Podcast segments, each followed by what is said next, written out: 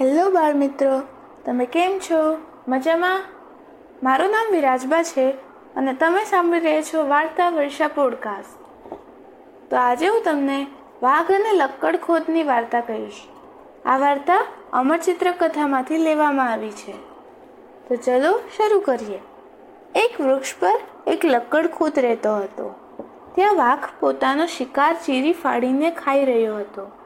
ખાવામાં એક નાની હાડકી ગળામાં ફસાઈ ગઈ. ઘણા પ્રયત્નો કરવા છતાં હાડકી ગળામાં બહાર, ગળામાંથી બહાર ન નીકળી. એટલે વાઘને લાગ્યું કે આ હાડકી બહાર કાઢ્યા વગર હું હવે ક્યારેય કશું ખાઈ શકીશ નહીં. કેટલાક દિવસો પસાર થયા.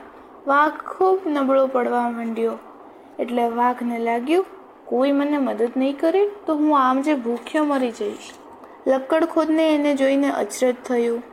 તે લક્કડ ખોદ વાઘને પૂછ્યું, તમને શું થયું છે? આમ મોં ખોલીને કેમ પડ્યા છો?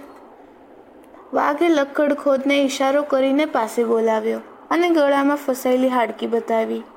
એટલે લક્કડ ખોદ બોલ્યો, અરે, હાડકી ફસાઈ ગઈ છે. હું કાઢી આપું. પરંતુ શરત એ કે હવેથી તમે તમારા શિકારમાંથી મને હિસ્સો આપ્યા કરજો. વાઘે હા પાડી. લક્કડ ખોદ વાઘના મોંમાં ઘૂસી ગયો હાડકું ચાંચથી દબાવ્યું અને ઝડપથી વાઘના મોંમાંથી બહાર ઉડી ગયો.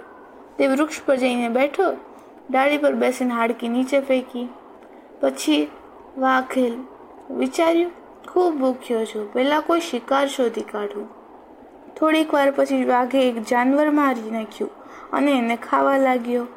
એટલે લક્કડખોદ બોલ્યો, હે મિત્ર, ઊભા રહો.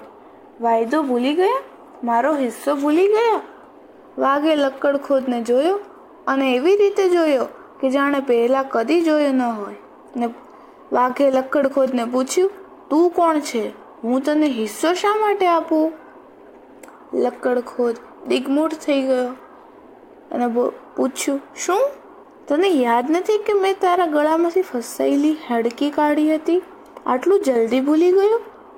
વાઘ હસવા માંડ્યો અને તે બોલ્યો, હા હા હા. હું રહ્યો વનનો રાજા. તું મારા મોંમાં ઘૂસ્યો હતો. ત્યારે મન થયું હોત તો તને ખાઈ જાત. તને છોડી દીધો એનો ઉપકાર માન અહીંથી ચાલ્યો જા. એટલે લકોડ ખોદ ઉડી ગયો. તેને લાગ્યું, એમ વાત છે. હું નબળો છું એટલે મને દબડાવી રહ્યો છે. પરંતુ મારી ચાચ ખૂબ ધારદાર છે, બચ્ચું. પેટ ભરીને ખાધા પછી વાઘ સૂઈ જાય. એની લકડખો ધીરજથી રાહ જોઈ રહ્યો. જેવો વાઘ સૂતો કે તીરની માફક ઉડીને એણે વાઘની એક આંખ પોતાની ચાંચથી ફોડી નાખી. વાઘ દુઃખથી ચીસ પાડી ઉઠ્યો ને બોલ્યો, આ, તું કેટલો નિર્દય છે કે તે મારી આંખ જ ફોડી નાખી? તો લક્કડખોદ વાઘની પાસેથી દૂર ઉડીને બોલ્યો, તને ખબર છે, મારી ચાંચ ખૂબ ધારદાર છે. હું તારી બંને આંખો ફોડી નાખ્યો શક્યો હોત પરંતુ એમ કર્યું નહીં, એનો ઉપકાર માન અને ચીસો પાડવાનું બંધ કર. ને આમ કહી તો લક્કડ ખોદ દૂર ઉડી ગયો. ને આની સાથે મારી આજની વાર્તા સમાપ્ત થાય છે.